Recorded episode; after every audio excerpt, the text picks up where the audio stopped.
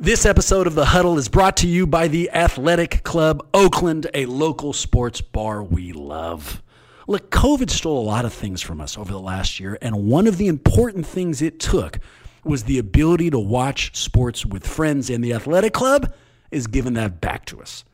The ACO has shut down their entire side street, created an enormous outdoor space called the Town Gardens, and filled that space with tables, huge TVs, and legit food. It's big, it's comfortable, and it's a great spot to watch Warriors games with Warriors fans while still staying safe.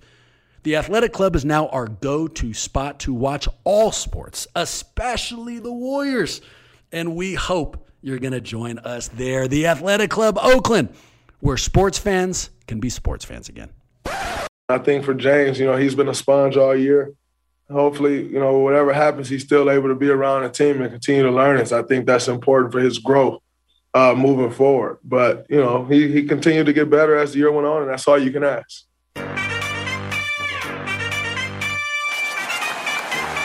We're going to bring y'all into our huddle. You are in the Warriors Huddle with me, Bram. With me, per usual, my boy and producer Marcus, What's up, Dub Nation? and our master of all things sound, Cheaty McCheatyberg. Wow.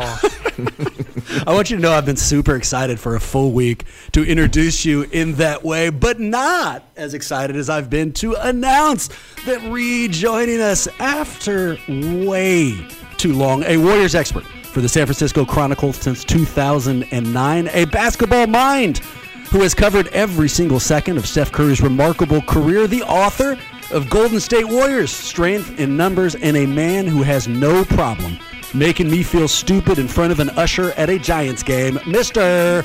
Rusty Simmons. What's going on, Rusty? Hey, I'm doing great. Probably the proudest moment of all of that introduction was me making fun of you at the Giants game. Okay, you bastard. Uh, a little bit of background, boys, so that we can all laugh at me at the same time. Um, I've been lucky enough to have at least a portion of Giant season tickets since the park opened. I mean, forever. And one of the things that has always been there uh, every single game essentially that I've gone to is the usher that I pass. And I've talked about on this show, I like to develop weirdo relationships with ushers because they make me feel important. Well, every single game I've gone to over years, like 10 years, I've gone up to this usher, made a big deal, you know, tried to make it so that he would somehow recognize me. And despite all those efforts, man, he's never, at no point, not only is he not rest or recognize me, he'll literally like check my seat, walk me down to it. He does everything to show he couldn't give less of a shit about me. So that's our backdrop. I bring Rusty to a game. I tell him this, kind of in confidence. You know, I'm, I'm embarrassed by it, but I thought it'd be funny. I drop it to him. We walk to the seats. Rusty introduces himself to the usher. I think that's it. Then he stops and introduces me to the usher after saying he's been coming to the games forever and is really disappointed that you don't recognize him. I was mortified. I'm mortified telling the story now. So, yeah, it is what it is. And even after all that, the usher still has no idea who you are. No, but he asks about you all the time, which right. really bothers me. I mean, I, I just I don't think that that's fair in any way, shape, or form. Your relationship with ushers is just storied, Bram. I mean, same thing with Chase Center ushers. Yeah. What are you, the narrator? I know what I've been going through, man. Yeah, I don't need you to like point out that I'm secretly living the life of Mr. Bean. I go through it on a day to day basis. Boys, let's jump in. And let's start with a segment we actually haven't done for a couple of weeks. It's the glass half full. Idea is easy. Look back at recent Warriors basketball and give me something you like and don't like uh, from recent history. I'll go first to give you a little bit of time to think. Don't like is easy. I'll go so far as to say that I hate it. It's Wiseman's knee injury, man. Um, it's it's exactly what this player did not need at all. I mean, we, we've talked about his mental state. I don't pretend to know him, but just based on his facial features and reactions, this is a guy who takes missing a rebound hard. You know, an injury that represents a setback, something that's going to prevent him from continuing this development, is just driving him crazy. You could see that as he left the court. So that's my thing. Um, it it just drove me crazy. I hated that it happened. Uh, I'll, I'll save the thing I liked till after you boys get a shot to go. What do you got? I'll expand on that, Bram. I, it, that is the right answer. That that is what you're not supposed to like about what's happened in, in Warriors' recent history. Um, I'll expand a little bit and say uh, what I don't like is how many games the NBA, the Warriors are having to play right now. Since the All Star break, it's been insane how many people are, how many games are playing, how many people are getting injured, um, how many players are sitting out because they're scared of injury. Uh, so that's my thing is um, I don't, I don't like that across the NBA landscape, and, and I don't like it for the Warriors. How, how many people are having to sit out right now? How many people are getting hurt? Because, as you mentioned with Wiseman, it's the the thing we don't like about this game is is seeing somebody go down. What is that from, Rusty? I mean, is this just because of the truncated schedule? So they're having to play more frequently, more times in a week. I mean, what what do you blame that on? It is. I mean, th- there's nothing else that that the NBA can do. They're trying to squeeze 72 games into a truncated season, um, and they had to do even more after the All Star break, after all the postmo- po- postponements in the first half. So, yeah, there's nothing else they could do. They're they're trying to squeeze it in, and the NBA franchises are are trying as best they can to take care of their players. They're they're trying to make sure that they're available for the last several games of the regular season and the playoffs where it really matters. So they're sitting guys, uh, but it's not enough. Guys are going down every night, and it's awful. It's it's the worst thing about basketball. Do you know how that Giants usher feels about this shortened season? Have you talked to him a bunch this year, or, or not recently? He agrees with all of us. He says it's awful, but but he's not sure your point of it because he doesn't know who you are. Shocking! and and I, you stole that joke from me. I was so excited to spit it out. MT, what do you got? Something good or bad? Um, I, I'll do something I don't like right now, which is um, how the Nets have tried to kind of buy their way to a championship. I know that there'll be critics that will say the same thing about the Warriors, and um, we always com- combat them with, "Oh, we drafted this and we just signed KD." But um, the way that the Nets have assembled this team is just this doesn't sit right, and um, you know I was looking forward to to rooting against it and hoping that uh, Philly or Milwaukee takes them out or whoever from the West ends up playing them in the championship takes them out. Um, and then all of a sudden, Lamarcus Aldridge retires abruptly because of a, a irregular heartbeat. And, Today, right? Yeah, and it's just it's you know like I feel bad. I still don't want the Nets to win. I still feel like it's a bad way that they have built that team, but um, or an unfair way. But you just hate to see Lamarcus go out like that. Like you know, for all intents and purposes, he sounds like he's a good guy, um, solid teammate. He had great years in Portland. Went through it with San Antonio a little bit. Didn't really fit the system, but still stuck it out there. And then was gonna you know have a good shot at a ring with Brooklyn. And then all of a sudden has a terrible you know, pain in his chest and has the scare of his life, and now it just has to retire, and it just kind of sucks. It's it's the same thing, you know. Obviously, it's a much different injury, but you just add it to the total of what Rusty was saying. Of you know, this season, it just feels like we're seeing stars go down left and right, and injuries piling up, and it's just it, it's hard to watch. I have no reason to admit this. I have no idea why I'm going to. Um, it's kind of embarrassing, but I will. I I read that Lamarcus Aldridge thing um, and had a really strange, like emotional response today. So just like MT said, uh, Lamarcus had a heart scare, retired suddenly, and then you know authored the kind of thing that players author when they have to retire out of nowhere. It's like a three or four paragraph deal that I read randomly at work today. And I mean, it was fine. It was well written. I don't know. I'm, I do not really have any association with Lamarcus Aldridge. I'm not a Portland guy. You know, I didn't root for him on the Spurs. I don't really care about the Nets. But I got like three paragraphs into that thing and got hell of sad. And I have no idea why. It's like I started contemplating, like, what if I was writing this? What if you suddenly found that your career was truncated out of nowhere? Truncated, by the way, is the word of the day, apparently. And you had to find yourself writing this goodbye to a life that you loved. And it made me hell of like oh almost weepy. I didn't actually cry, but I got close enough. So there's my random Lamarcus Aldridge admission to you boys. Uh, Maxime. But you, but Bram, you know why you had that emotional response? Because I'm a giant wuss because you love basketball and it's it's awful when these dudes get hurt like it really is you, you, probably had the same response when clay wrote his message right before the season when he couldn't be out there with yes. his brothers right it's it's awful it's terrible you don't want to ever see these dudes go down and it's um it doesn't matter if you like one team or the other. You love basketball, and so it's terrible to see these guys go down.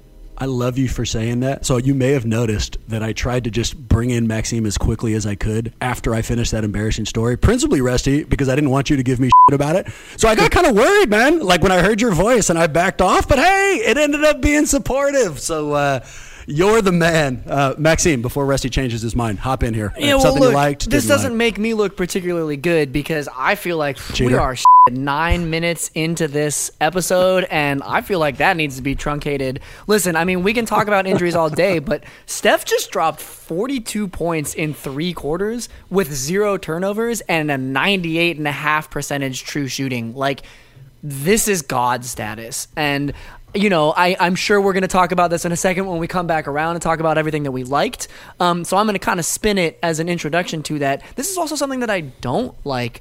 I am a little bit sad that we continue to waste his season that we continue to waste what is now like arguably his best season of his career. It's just really tough. I, I know we have a, a, a bunch of reasons why. Um, you know, we drafted high, and it's a great opportunity to develop a new player in James Wiseman. But the whole thing feels kind of like a house of cards built around a transcendent talent. And there was a little bit of melancholy seeing that performance happen and thinking about how much of an opportunity we're wasting right now. MT, let the record reflect you are now the only person who has not used the phrase truncated. The challenge has been set, boy. You got to get that out there. Um, let me, let me, let's let's take Maxime's invitation to make the transition. Of course, you're right, man. The thing we like, or we should be liking, despite maybe the lack of uh, continuity between the develop Wiseman and Steph season's goals, is what the hell Steph has been doing. This run has just been crazy, right? Start small the the just recently over his last three games, he's averaged 44 points. You know the last person to do that? Michael Jordan in 1990. Make it a little bit larger. Look at his last five games. Here are the point totals 42, 53, 38, 32, and 41. Make it even bigger than that.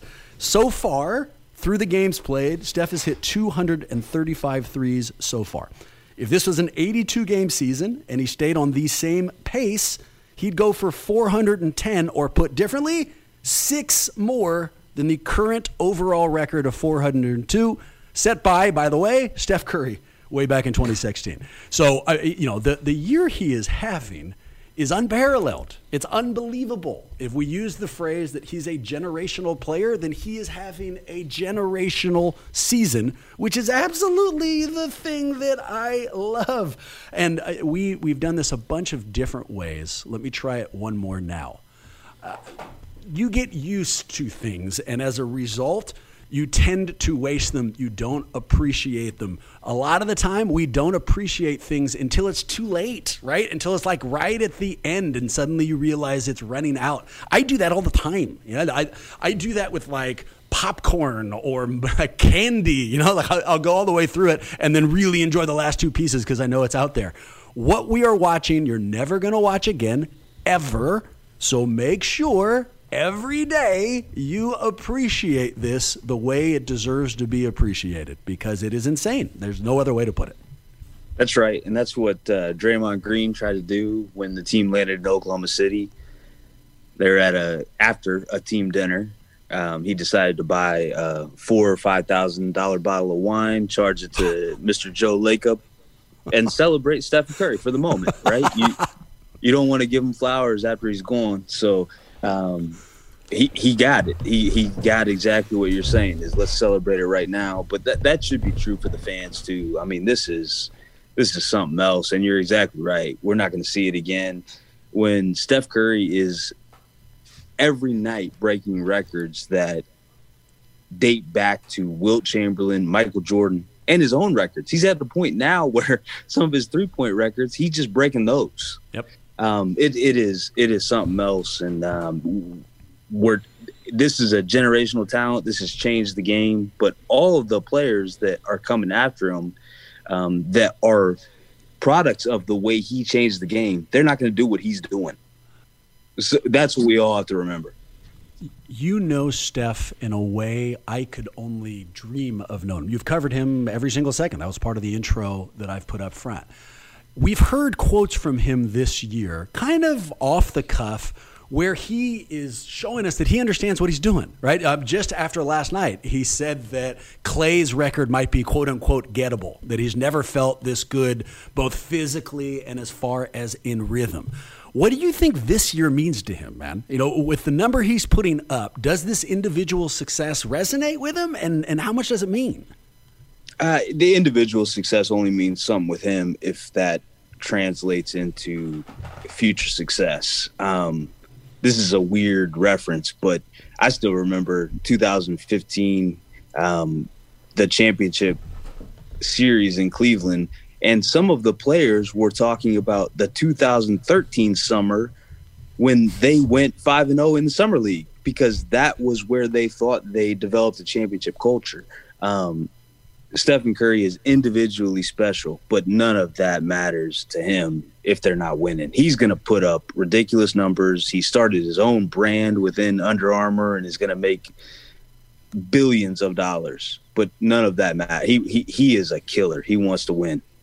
I don't mind telling you that that was a weird reference. I feel like we should uh, throw that out there. Right now, let's jump to the section I'm really excited for, and it's actually going to follow up on a lot of the things that we just discussed. That section is Warriors Oracle. Rusty, you've done this with us before, man. It's basically just a mailbag. Um, it dives mostly into Warriors topics. There's going to be some personal stuff, not a lot this week, but some of it actually was specifically aimed at you. And here's the first quote.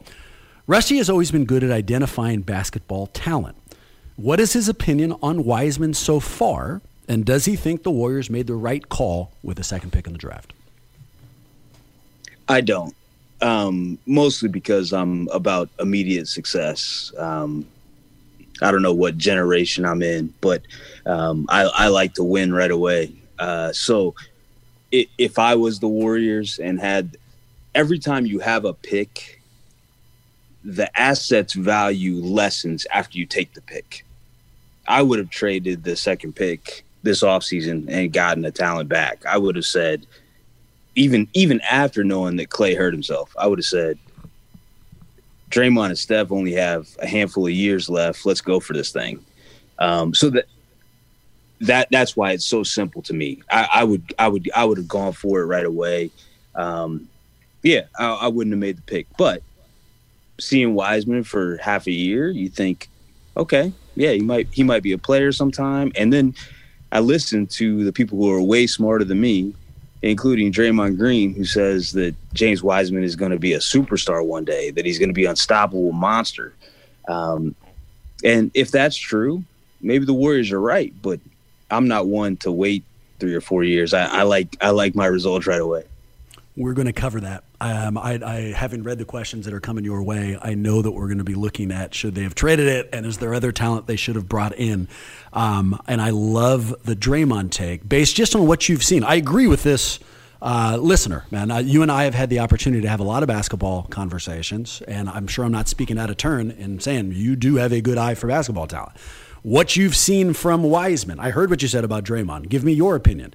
Do you think this kid has a very bright future ahead of him?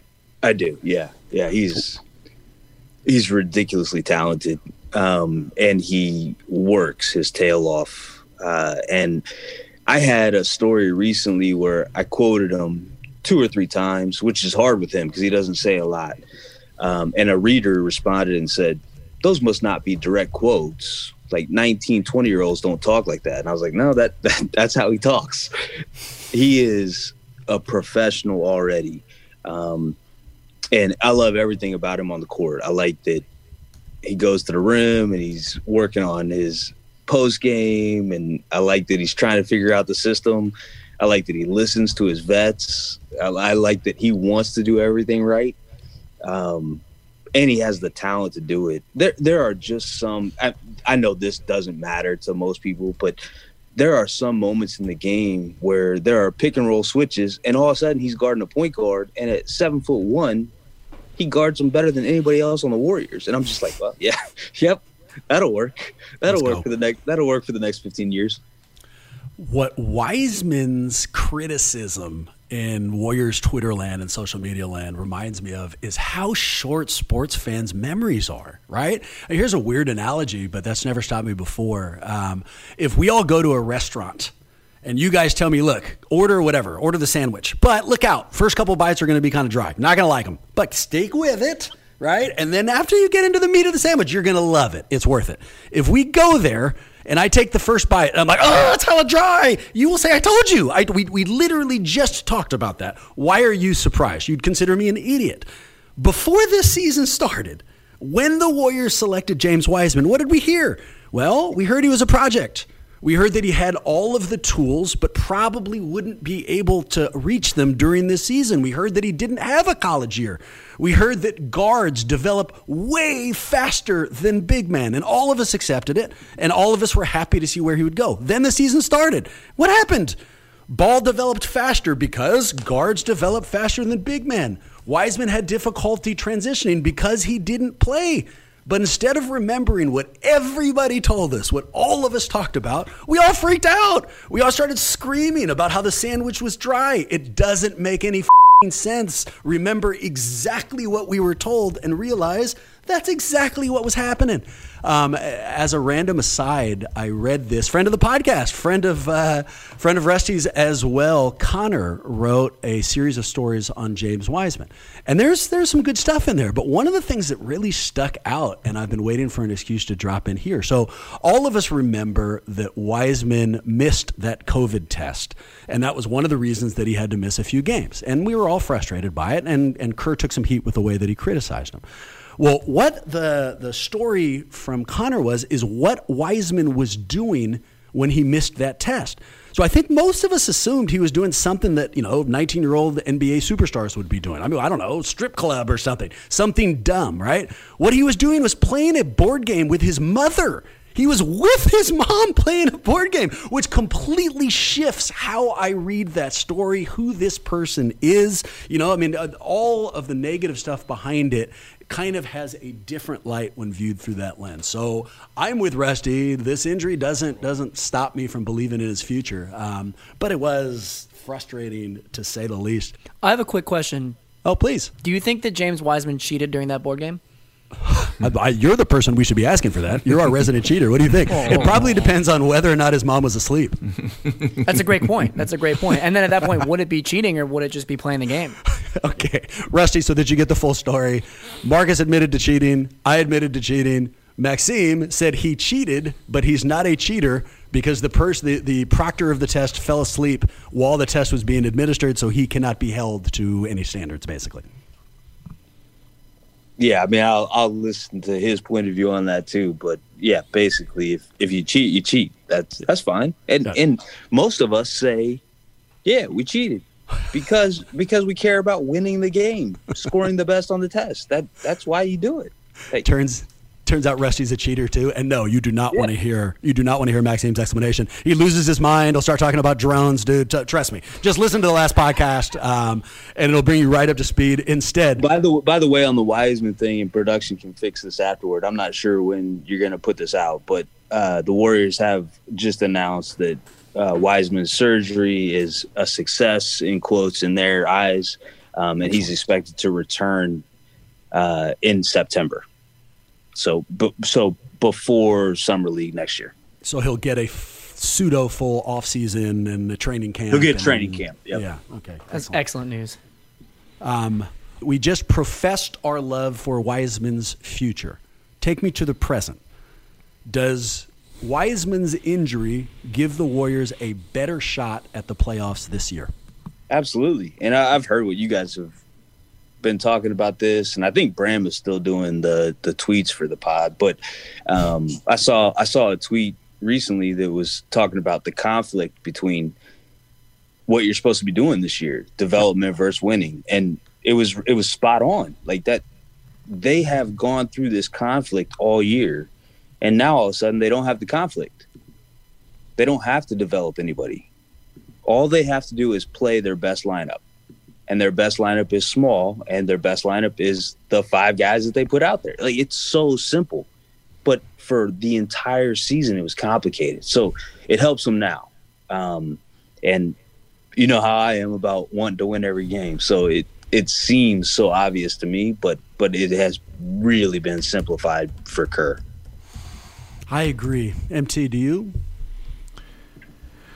I do. I mean, you just look at Steph Curry's numbers on the court when Wiseman is with him, when he's with, without him, and you know Steph is having an amazing year, and it's even better when Wiseman's not on the court. So, I mean, just from a, sh- a sheer data standpoint, you're gonna play better and hopefully have better results when you're not trying to um, teach Wiseman along the way, as Steph is having this you know amazing season. But I just it I, going back to Rusty's comment, he said he thinks that it wasn't the right pick. I, my my question to that is always who would have we have taken? Like Lamelo Ball. I mean, I, you know, like he's a great player, but he's a little redundant for you know what we had at the time. I mean, you know, I, I feel like it would have been a panic reaction hearing that Clay was injured and then taking Lamelo, and then you have Halliburton, Patrick Williams, some of these other players. Like, I just don't know. I mean, if Anthony Edwards was still there, maybe I guess you could make a case for that. But well, he's saying um, you would have traded it. I, mean, I think if I heard Rusty right, what he's saying it wasn't the wrong pick; it was the wrong decision. They should yeah. have taken that two pick and traded it out and brought somebody else, an established veteran, in. Right. Yeah, and it's a, it's a terrible argument now because the the trade that was actually there was to drop back and get Lamarcus Aldridge. Now we know that huh. he would he wouldn't have completed the season um, mm. with that pick. Yeah, you you're in the running for a guy like Halliburton, which is still a ten year All Star in the league, right? Um, so uh, they they had a chance to do that, but the the the chance was to get a player who could help Steph and Draymond right now. Um, and who, Rusty? Who would you? If you're Bob Myers, you're in that position. Uh, let's let's take a time machine. You are you are now the week before the lottery. I, I would I would have made the wrong decision. I would have I would have made the I would have made the you deal said for, Lamarcus for Lamarcus Aldridge. N- no huh. doubt about it. I would have made that deal. Anybody else? So so you say yes to Lamarcus because it was offered to you by the Spurs. Uh, is there anybody else out there that you would have pursued? You would have hopped on the phone and be like, I got to see if this guy's available for this pick. There wasn't there wasn't much else that, that could have actually happened. There there were Bradley Beal rumors and all kinds of stuff. But that that was the one they could have done. Does that speak to you, MT? So so if it's not, we're not talking about Halliburton, we're not talking about Ball. You know, we're talking about going back, taking that pick, and then bringing somebody else. I mean, I you know, Lamarcus obviously is not the answer now, but another player. Is there any player out there? Does this concept speak to you, or did they make the the right move? I mean, it's still it's hindsight bias now creeping in. I don't know sure. what my answer would have been back then. I, I think when we were talking about it back then, I was still on the Aaron Gordon train and hoping that we could have swung a trade for that. I don't know, Rusty, if you know that that wasn't a possibility. I mean, obviously, Aaron Gordon has since moved on from Orlando, but um, would you, you know, do that now? Would you trade if, if right now Denver said, "All right, you know, our season's over. Jamal got hurt. This this doesn't work for us. We'd love Wiseman. Hey, we'll give you right now. We'll make the trade." Do you say yes to that? Wiseman for Gordon? Uh huh. I would. You would? I would. I, I, I, think I'd say no because Gordon wouldn't bring us over the top, even though I am on board for bringing in a veteran presence. Rusty, Maxime, what do you say to that? Aaron Gordon's offered. It's only Wiseman you have to cough up. I'm sure the money doesn't work, but let's suspend the rules for purposes of this conversation. No, it doesn't. It doesn't work um, because fit also makes sense. I, I love Aaron Gordon, and I want him on my team because he he fights like any dude from the Bay Area. So I, I like him. Um, but it doesn't fit because the Warriors weren't giving up Draymond Green in that deal. Um, and they're way too similar. You, you need something huh. different. That, that that's the only reason why the Lamarcus thing made sense to me before. That makes sense. Max, Maxime, you on the same train? Yeah, I basically am. I mean, I think you start to get into some. You know, it might actually be more helpful if we could also find a way to ship Wiggins out um, in that situation. But I yep. just I feel like in general we're we're kind of cluttering up the different positions.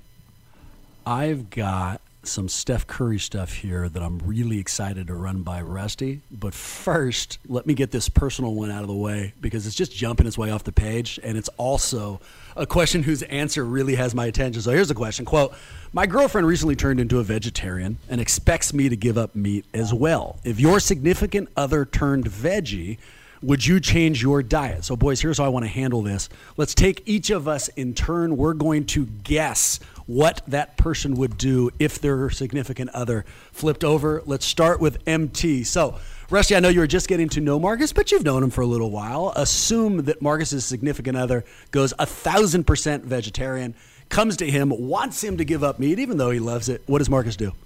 A thousand percent, he's giving up meat.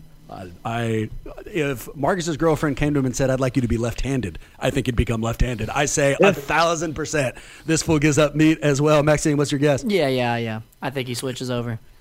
MT, what's up? Jeez. Uh, I thought I was amongst friends here. Thought they we're crediting you. You're a fantastic person. That's a dude. friendly comment. It's the right thing to do, man. You're a good okay. person. Whatever. Um, the answer is actually no. I I did date somebody who was uh, vegetarian, and I still had my bacon cheeseburgers and loved every single bite of them. But you ate them left-handed because she asked you to. Exactly. You piece of shit. You're a terrible significant other.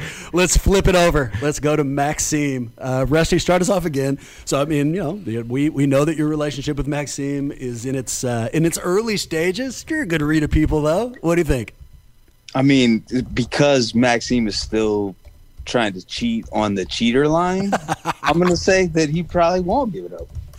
okay, I love that. I'm going to piggyback a little bit because we do know that I mean, you know, his his ethics are a little bit in question. I think he tells her that he's gone vegetarian, eats veggies in her presence, but has the occasional cheeseburger on the side when she's not looking. Right. MT? He's definitely doing it. He's, he's all three what of you are definitely doing. it. You don't even ask me anymore. He's Just changing all over. you. Oh, dude, you don't have to get all defensive. It's like we thought you were a good person. There's, it was a compliment. It was a compliment to you. Ma- Maxime, help us here. Help us. It's getting awkward with Marcus. We need you to say something. I mean, listen. truth for you? I'm, now I'm just as offended because I feel like we're conflating all sorts of situations here. But look, I, uh, I, I first of all, I wouldn't do it, but it's hard. I have friends whose partners are vegetarian and they are not, and and it leads to some difficult situations, especially when you live together and you gotta like pick which pans you're frying meat in and which ones are just for veggies. So I actually, Marcus, we were all trying to let you know that we think very highly of you by suggesting it this way because it takes a bigger person to actually switch over. Okay, I'll, I'll admit I, I wasn't. I wasn't trying to give you. A Damn it, compliment. I was giving you shit, Marcus. Yeah, no, no. I'll just say it. I'll, I'll be honest and be transparent out there. That uh, that brings it to me. What do you boys think? I already know he would not do it. That's tricky, man. Yeah, I think you're a great guy, and as a compliment, you would definitely do it. Hey, dude, I really, you know No- what? no that shame. means a lot to me. I really appreciate. Thank you, Marcus. Uh, I mean that even whether or not it's true, we'll find out. But just you saying that really resonates with me. I'm I'm thinking you're you're basically you're saying you're doing it, but then you're in the bathroom like sneaking Slim Jims. That's pretty much my answer, which I'm not surprised that you gave. I'm just going to throw that out there. Um, all right, so I'll be honest with you, boys. So it 100% depends on how far I'm into the relationship, right? So if it's early, if we're talking infatuation stage, then I would do anything she asked. This is this is almost as embarrassing as the little Marcus Aldridge stuff. But when my wife and I first got together, she we were long distance, and she was a sorority girl. And I went out there, and because of her culture, she liked Abercrombie and Fitch. I, I went through a period of life where I wore an Abercrombie and Fitch hat. I fing hate Abercrombie and Fitch and was about it. So for like during that early period, if she asked me to like only eat vegan, I bet you I would have. I am absolutely for sale like that. But then later on, you know, like once we've been established and we're all the way in, then I get selfish and I'm just not going to do it. And this is not a guess. This is based on real life experience. So Erica is not a vegetarian but she did spend some time going gluten free, which is the biggest pain in the ass on earth. And for a while, she expected me also to go gluten free. And I, I don't know, about a month I tried it. But after, you know, in that fifth week, we would sit down and the waiter would bring over bread and she'd give me a look like, if you have a piece of that, I'll hate you forever. I'd slowly reach out, grab the bed basket, slowly pull it over to me, and have a piece, dude. So, you know, both sides. I'm a bad guy any way you look at it. Be careful with your sponsors, but Bram probably hit on exactly what I would have said is it does depend on the relationship and how deep you are into it, right? Like, well, Rusty, I'm about to ask about you. We okay. were all just about to guess, dude, but like, I'm pretty sure we all know your response. So let's, uh, okay, you guys, let's guess about Rusty. My guess is it's exactly what I just said, and he's going to say it depends on how long it was in the relationship. Rusty, you've you've ruined the structure of this. Yes. Yeah. No. Yeah. Thanks, man. You've ruined the structure of it. So just give us the answer. Go ahead. Thanks for destroying this. Yeah, I didn't want I didn't want anybody's feelings to be hurt by what they were going to say about me. But, yeah, too late. Marcus is yeah. still very angry at all of us. I'll have you know, know. but it, it is what it is. I'm crying in yeah, my Abercrombie and Fitch shirt right now. I have a hat. I have a hat that'll go with that shirt, man. Let me know. I'll get it to you immediately. I, I have had relationships break up over this because Abercrombie it is Fitch hats. no, you, well, if if somebody ever demanded that I wore that or jeans, I would definitely break up with them. But also over vegetarianism or veganism, like uh, it's not it's not what I do. I I like to eat good food, and uh, so I've had early relationships break up over that. But now, if you're married and have a child, and or they're during their pregnancy, then you got to give up a lot of stuff, right? Like whatever they're doing, you just immediately agree. If you want pickles and potato chips, fantastic. That's what I'm eating too. No alcohol, cool. We're doing that. Just I, fish tonight, I'm in. But that but that's when the relationship develops to that point. Okay, let the record reflect. I feel like you completely tuned out while I was answering because that's the exact opposite of what I was saying. I said I would do anything up front in the infatuation period, and then as I got closer, I became a shittier guy. So you're on the other end of the spectrum, man. Yeah, you're weird. The, the, everybody in the audience heard that. Except for you, asshole. You said that you were just like me and then gave me the exact opposite answer. I know. I just I heard recently that I was supposed to always compliment the host, so I was just going with that. Whoever told you that is crazy smart, and I take back all of the criticisms I just levied towards you. Let's go to Steph Curry, the part I've actually been uh, looking forward to. And let me start here, man. So before I was asking you, what do you think the individual stats mean? And, and you gave us a great answer. Let me put a finer point to it. So Steph hasn't just been, you know, generally successful. He's been specifically successful. This last week, he specifically became the highest scorer in the history of the Warriors franchise. He finally passed Wilt. What did that mean to Steph, do you think? What, what does that award, you know, where does it occupy his overall uh, achievements? I haven't seen um, in 11, 12 years of being around this guy, I haven't seen him speechless except for one other time. And when he was asked post game about passing Wilt Chamberlain, he was actually speechless. Like he gave the quote that said, I don't have any other words, but he was actually speechless. Like he stopped after that. Um, I've only seen that one other time. And it is a super Stephen Curry story. Uh, it is when he was voted as the second best shooting guard in the league and not even on a list of point guards among GMs, 30 teams in the league. Nobody thought he was a point guard. They all thought he was a, a shooting guard. And that made him so mad and so speechless. And I always remember that. I've never seen him like that again until the Chamberlain question came up. That's how much it means. When when you're getting in Wilt and MJ territory, it knocks you off. No matter how good you are, it knocks you off. Put these things together for me right? So the last time when I asked you about the individualized stats, he said, well, you know, it matters, but it's got to be looked through the lens of team success. So the Warriors have looked better recently. They're riding a three game streak, but this season can't be classified as a success, right? So Steph is having an unbelievable individual year, but a not so good team year. How do you think he's handling that? Better than I've ever seen for him. Um, I think he's more vocal um, than I've ever seen him. I think in this last eight games, we've seen that he realizes now like he can't play the player ball movement game that the Warriors want to play, that he has to just be dominant. And that's not naturally him. He he wants to share with his teammates. Um, but but he wants to win. And I think that's what you're seeing over the last eight games is he he has decided I'm just going to do this now. Like it, it's time. Um, so that that's why I don't think it's sitting. I don't think it's sitting well, but I think he's handling it better than I've ever seen in his career. I've never heard him talk this way. Um, on sides on side sessions, every once in a while, you would get the yeah, I want to chase every record. I, will tell you a story. It, when he signed with Under Armour, I thought he was absurd that he was leaving Nike he couldn't even stay on the court at that point. Like That's he right. wasn't he was not he was not a two-time MVP and a three-time champion. He couldn't stay on the court. And he left Nike to go to Under Armour and I thought he was absurd and he said I'm going to start my own brand. And I I remember looking at him I was like what what world are you living in? but that's who he is. Like he thinks that he can do all these things and what we find out is that he makes absurd goals and actually achieves them. Right. Um, so that that's who he is, and and but he doesn't do that just in side sessions anymore. He's talking like that in the general public. He's saying, "I'm going to do these things, and watch. Here I go. I'm about to go do it," and then he does it. it. And to me, that's different. That what he's doing right now is different, but it doesn't it doesn't mean it's sitting well with him. He he, he didn't like any of this.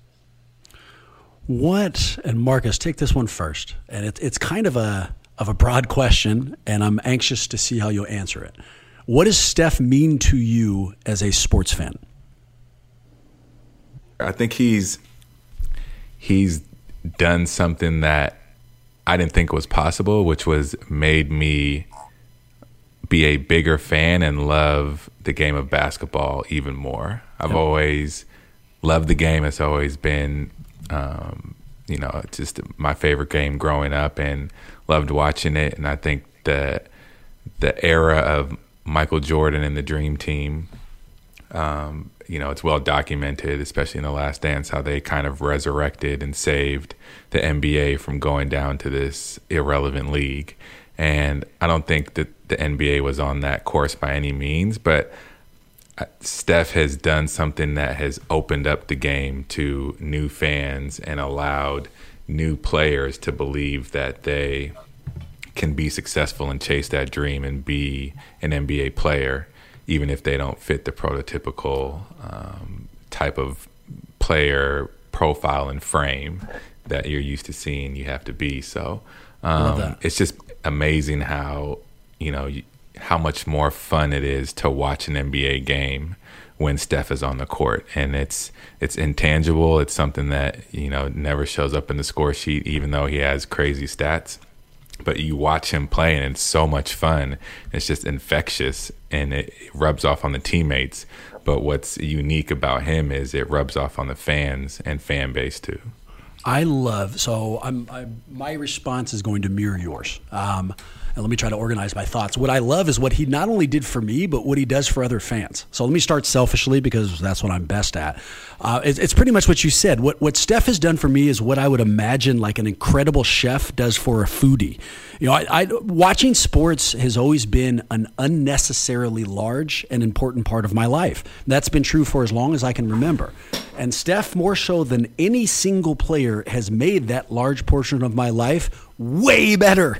You know, he, he, gave me joy, he gave me success, he gave me optimism in a place previously I never had it. So that part was awesome. The second part, I didn't, I wasn't even going to say until you unlocked it for me. It's what he's done for others. So if we look at the Magic and Bird era and what it did for the NBA, essentially the way I understand it is it took basketball and then spread it out to sports fans. Those sports fans already like sports. Perhaps they didn't like basketball. Now they realized that there is a whole other sport that they could enjoy. Well, if that was true, what Steph did is take basketball and stretch it out to people who didn't even like sports. You know, uh, it's because he doesn't look like the superhumans who he is not only competing against but dominating that has brought in this whole other level of non-sports fan who are suddenly entertained by watching his magic. So yeah, Matty means the world to me. I, I it, it is a um, it is an unbelievable joy and an opportunity to have him in our life. Uh, Rusty, so you do this as a living man. So uh, for you, it's not as a sports fan. Whatever the right iteration of that question is, what is Steph? You know, the ability to watch Steph over these last few years. What has that meant to you? I think you guys are hitting on it. Um, off the court, the difference that he and Ayesha have made in the community is absurd. Um, and everybody has to remember that that every time we praise him as being the best shooter who's ever lived, he's better than that off the court. So we always have to remember that. Let, us start with that. He he has transformed the Bay Area by being here, by living here. Um, so that that is awesome. What he's done on the court is equally absurd, right? Like the numbers he's putting up, the way he's changed the game, the way he's changed, as you guys were talking about, the viewpoint of the game, who can be involved in it, what size can be involved in it. Um, him hitting a three pointer and laughing as he walks back against a dude who is six inches taller and way more athletic than him is something that stands in my mind all the time.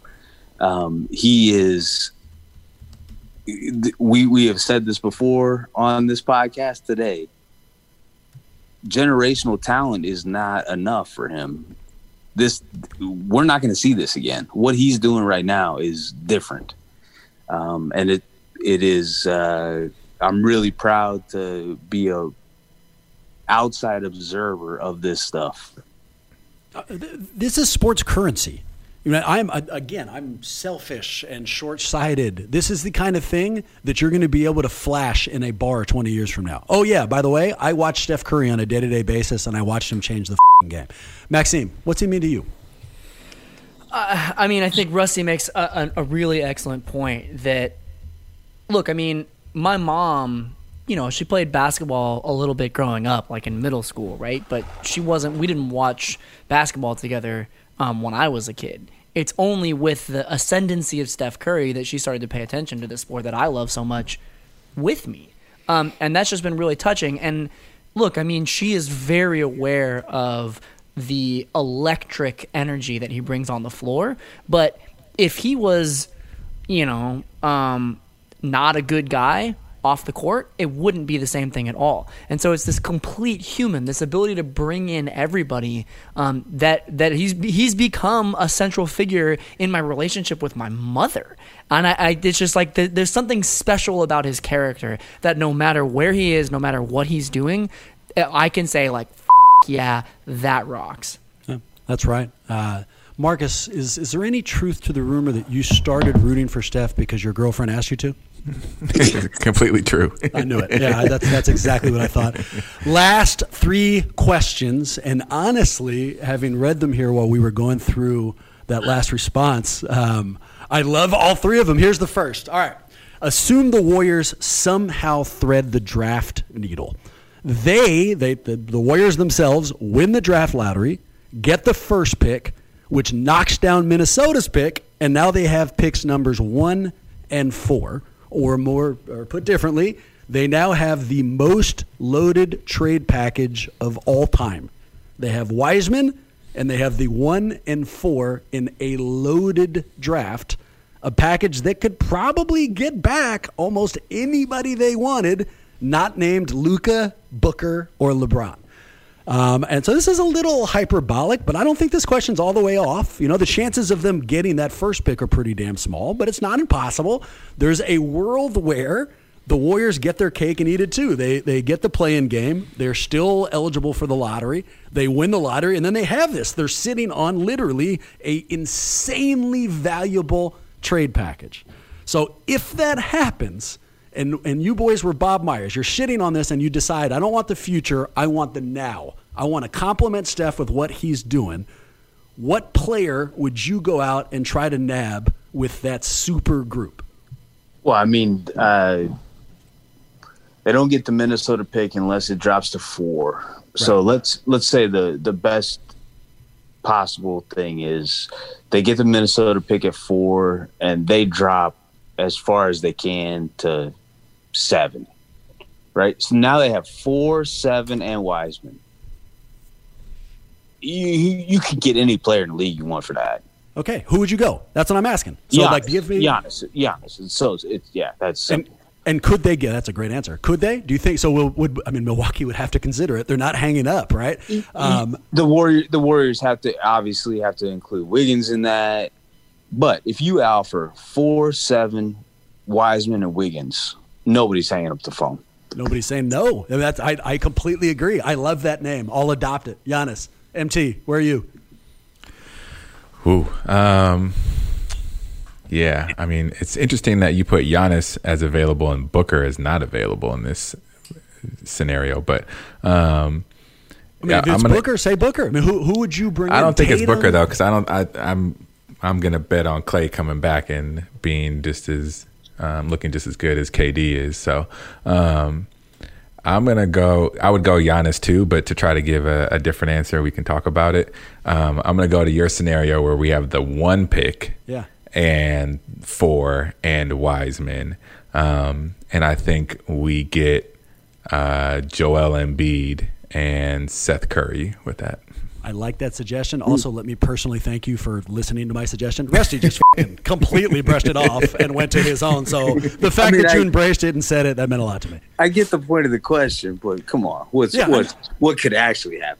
Yeah, well, it turns out the theme of this show is not truncated. It's you ignoring what the hell I'm saying as I'm speaking. But at least, as long as we have a theme, dude, I'm on board. Uh, Maxime, is there a player that's, that sticks out to you?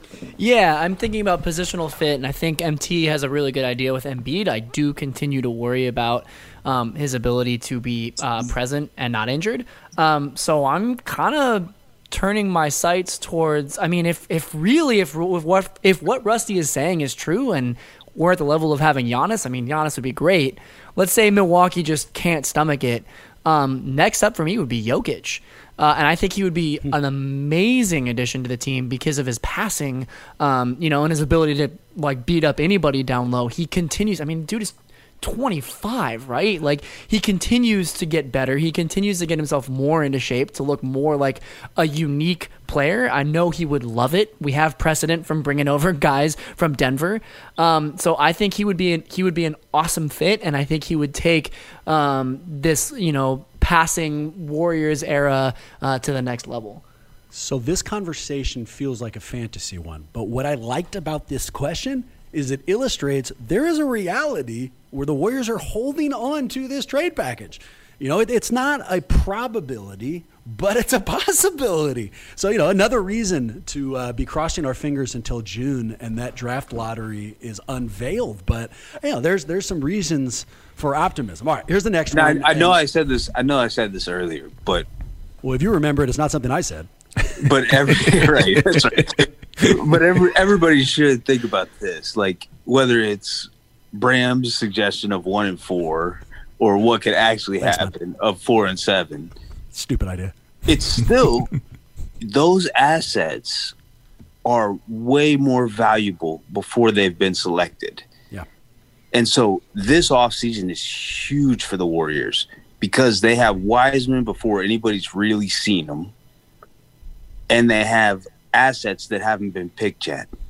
Th- that is huge. Once, once a player is drafted, the asset goes down. It's like driving a car off the lot, right? yeah, that's it. So that is that is huge. This offseason is huge for them to think about what they're going to do. I have one name, one name for you, Bram, that I was debating on throwing out instead of Embiid, and you can just give a, a truncated answer on this. Is, Boom. boom. um, is Anthony Davis. Yep. Yep. Uh, so his skill set speaks as much to me as Giannis's does, but his injury history, right? Um, and so, I mean, I that one speaks to me. And if if the trade was on the table, I would probably say yes. But if that trade and the Antetokounmpo trade was on the table, I'm going Giannis. You know, ten times out of ten, if that makes any sense. Yeah, maybe we can throw Chelsea back in the mix and get her Okay, to be the yeah. trainer back. If the woman with the pop collar is coming back, man, then you absolutely have my attention. Um, all right, so here's this next one, and what we were just setting is a perfect transition. And what we've been saying this entire podcast is a perfect transition. Rusty, you and I share a concern, man. The, the what the Warriors are doing right now is pursuing two or two goals that can't be pursued at the same time. They want Steph to maximize his current prime, and they want to develop Wiseman so they have another prime in the future. Those two goals are impossible to do at the same time. And for a while, I, I had no rationale, no thought on why they were doing that. I didn't get it. And then last week, we stumbled on it's just a guess. It's not like we've talked to anybody and confirmed it. But one of the possible rationales is Joe Lacob's wallet. That after Chase Center took some hits this year and after they built it, he realizes that if he goes all in and maximizes Steph right now, it's going to cost him some asses and seats 10 years from now. You, know, they're not going to have the Wisemans and the other assets there anymore because they'll have traded them out. And when Steph's prime is over, they won't have a draw, which leads to this question. So assume you are Joe Lacob. This isn't what Joe Lacob would do. I want you guys, what would you do? Assume you are Joe Lacob and you are given a choice. You can press one of two buttons. One button means the Warriors win a title for sure over the next 10 years, but also guarantees that you're going to have trouble filling Chase and you're going to lose a little money. The other button means the Warriors absolutely are not going to win a title, but are guaranteed to put butts in chairs over the next decade. So you're going to have a steady stream of income. What do you do? Maxime, go first. Which button? I mean, come on. I you know like I, I think it's different if I actually have to worry about the money, but you know, I want the championship. I think long term, looking even past 10 years, you know, looking 20, 25, 30 years out, there's more cultural cachet. You're more likely to get the, you know, the player that wants to come over in free agency if there's more banners hanging in the rafters. I think if you're, you know, from the standpoint of really investing in your franchise, that's the move. Marcus? That's tough. Um, I think I still try to maximize Steph's talent because he's a generational player, and as loaded as this draft is, and as good as some of these players are that are out there, they're still not as good as Steph is right now. Like Yep. there's a few people who are in that class, so I think you still have to take advantage of that while you have him on your team um, and committed to your franchise, and just go all in to you know get one more championship, and then try to figure it out from there with less butts in the seats. Rusty, we're going to culminate to you. So let me give my answer, which is code words for say, just stop listening for about 30 seconds, man. and we'll, uh, we'll turn it over to you. Um, what I've, there's always been two major types of sports owners for me. Um, there are the people who use their team as a means to make money. And then there are the people who use it as a means to be remarkably competitive and try to win championships. And the the examples in my life, Cohan, he was the you know the former. They made money but never won, and then up until now, Lacob, he, he always uh, pursued championships over any kind of financial gain. If I was an owner, I hope to God I had enough personal money where I'm in that second camp where the only reason I am owning a team is because I want to win titles to stick in my rich friends' faces that that seats uh, sales don't mean as much to me. I'm making money other places, you know, so this isn't affecting my ability to pay a mortgage. So in this fantasy land, what I'd like to do is press the button that guarantees me a title, even if it costs me some money. Rusty, take us home. Which way would you go? Yeah, I mean, uh, the obvious answer for me is win. Yep. Win the win the game, win the championship. Uh, that's always the obvious answer. But you guys all, Maxime, MT, kind of Bram, brought up good points. that you That's there, there are you know. there are nuances to this, right? Like uh, the ownership is losing money, um, but they have a ton of it. They have Lacob just told us this week, "Hey, we're good, we're set. We have we have resources. If we if we want to go do something, we can do it." Um, and to me, if I'm Stephen Curry or Draymond Green or Klay Thompson, hearing that, I'm saying, well, then go do it. Yeah, right. Get get get us somebody where we can win right now, where we can win in the next three years, where we can win in the next five years. Um, it is impossible in the NBA to win and develop at the same time. As much as I love to win, I know from a long history of covering this game that there are some times where you just kind of have to let yourself fall to the bottom of the lottery and let yourself start over. The Warriors are not in that situation. They have three all stars who are in or just past their prime. This is the time to add to them and to win another championship with them. It's Why it- haven't they? Why haven't they? They they're seeing the same things, right? So what's going on? What why hasn't that why hasn't the brain trust tumbled to the exact same sentence and started acting on it? because it's hard. Um, the the history of the NBA says when you stink, you're supposed to stink. You're supposed to get so bad that you get a player that changes your franchise, right? That's what it says. That's what the NBA tells you. And and it's ultimately right. You are in a five man game, you are supposed to get one dude who will change your franchise, and it works all the time. Um, the Warriors are in this weird spot where they've had some injuries. Yeah. They've had some coronavirus situations. They, they, they they're they're in a really odd spot where they're trying to tightrope this deal, and the truth of the matter is they should stop thinking about being the worst team in the league and think about the three dudes they have. Last question. I love that response, incidentally. Um, and it'll be interesting to see where this one goes. So, news came out uh, recently of that fight with Aaron Donald. Have you guys seen that? Uh, Aaron Donald is an enormous defensive end for the Los Angeles Rams. I meant to look up his stats before we recorded, but uh, I was too lazy. I don't have him in front of me. But he ended up fighting outside of a nightclub, a regular person. And as you can imagine, the way a NFL defensive end versus a regular person fight would go, it didn't go very well for the regular person. So this question assumes that if you had to fight Aaron Donald in his prime, but got to bring a single warrior from any era along with you, who would you bring? And uh, Rusty, why don't you go first? Who do you bring? Well, you already know this answer, and because because I've already told you this answer, I'll move on to another one. But the real answer is Jarrett Jack. He's the baddest dude that's ever been through the Warriors organization. And if you are in an alley, you want Jarrett Jack. He's the baddest dude that's ever been through the Warriors organization. But because I want to give you a different answer, I'm gonna I'm gonna say that this year I might have changed to Draymond Green, and here here's why. I think he's bad. I think he would take care of business.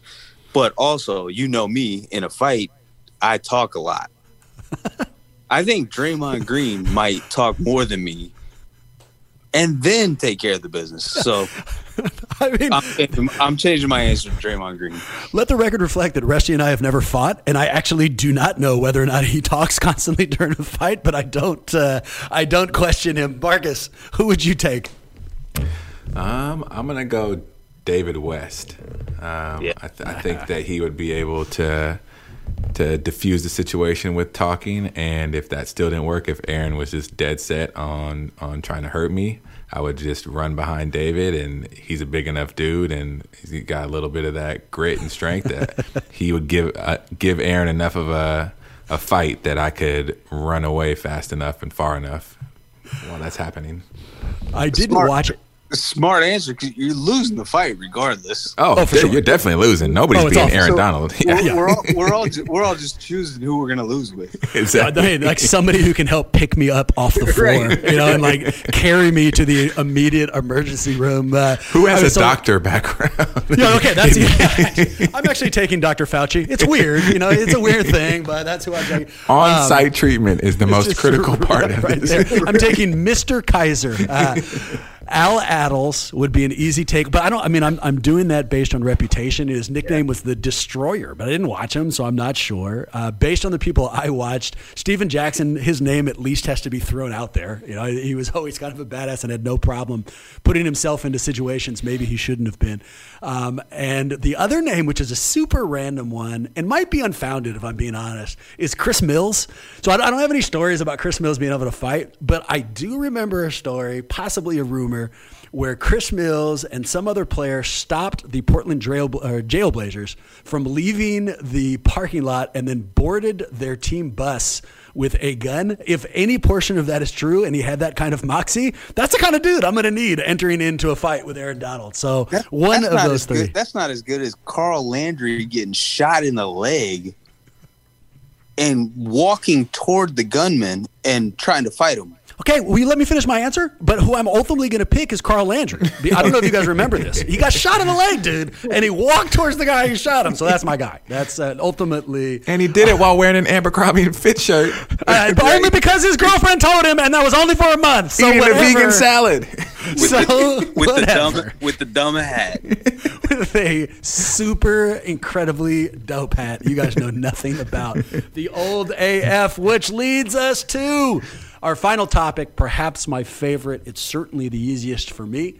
I am sure everyone is tired of me talking. Good news. I'm getting ready to shut up. This uh, topic is called Story Time with Uncle Rusty. I am going to give Rusty a name. He'll give us whatever stories come to mind. Rusty, Klay Thompson. Oh well, I get I don't know, probably 111 stories of uh, Klay Thompson. Um, I'll give you two if I can. One is the most recent is uh, Steph Curry scoring 53 points to pass Wilt Chamberlain on the franchise's all-time scoring list, and Klay Thompson was nowhere to be found, which is super Klay. like he was in the he had already he had already done his treatment. Like there was no reason for him to be in the bag. There was no reason to be in a locker room. There was no reason to be anywhere except to be on the court. And the Warriors had planned the whole thing where when this happens, they had no idea it was going to happen in the first quarter. But when it happens, let's give him his space. Let's let him do his thing. Of course, nobody played along. Draymond Green came in and hugged him, and Klay Thompson was nowhere. A quarter later, Klay Thompson is on the sideline and tells Steph, "I love you, man." Which to me is like the most aloof and awesome thing that could ever happen. Uh, but I'll continue on that and tell you tell you about Klay Thompson from last. Well, it was not last year. It was 2019. Now it's crazy how these years skip together. We were doing for San Francisco Chronicle. We were doing a thing about uh, the best moments of the decade, and obviously, Klay's 37 point third quarter against Sacramento was one of them. He was hurt. He wasn't part of any of the drills. wasn't part of anything the Warriors were doing. So and he was going back to Southern California all the time. So it was really hard to get in touch with him. But I knew he was in the Chase Center one day, so after practice, hung out in the bowels of Chase Center. The security guard, Bramble like this. The security guard was finally like, ah, all right, this dude's just gonna hang out here. This is happening. So when Klay finally comes out of the locker room, he's drinking a bottle of what looks to me like blood. and he says, uh, yeah, that's just liver cleanser. What? And he just spouts this thing down and keels over. And I've never remember this is a Klay Thompson is a dude who tore his ACL, limped back onto the court, made two free throws during the NBA finals, and then tried to get back on defense. I watched him take a shot of this thing and just keel over, and I was like, "Oh yeah, this is." Jeez. What was it? Was he drinking kryptonite? What the hell? Is, what is liver cleanser? when he finally came back to, he was like, "Hey, yeah, this is not. You got to you got to cleanse your system sometimes." and then and then immediately in in Klay Thompson fashion, immediately goes, brilliant on the story I was trying to do about the 37 point quarter where he remembers every detail of everything that ever happened. But for a moment there, he was he was hurting. Oh my God! Did you take a shot of it as well? Did you cleanse the old liver immediately afterwards? No chance. no. How about MT? Have you been doing some blood drinking recently?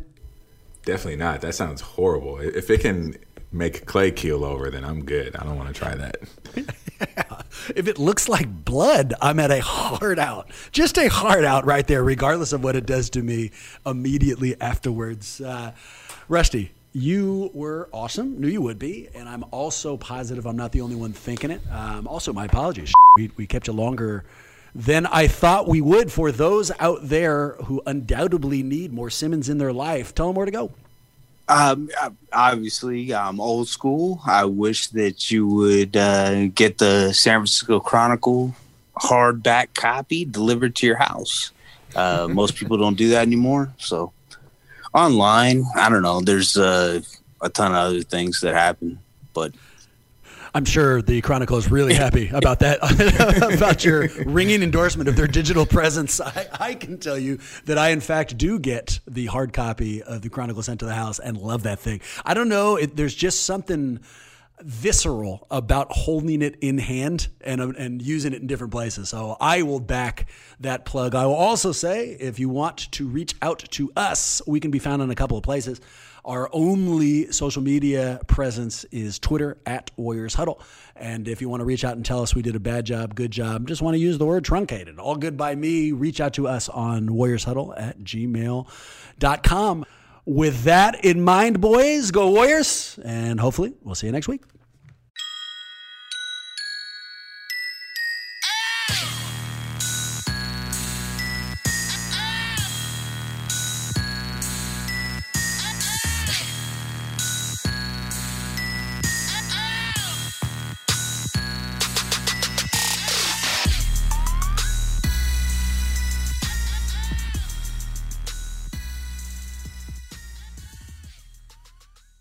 Good, good.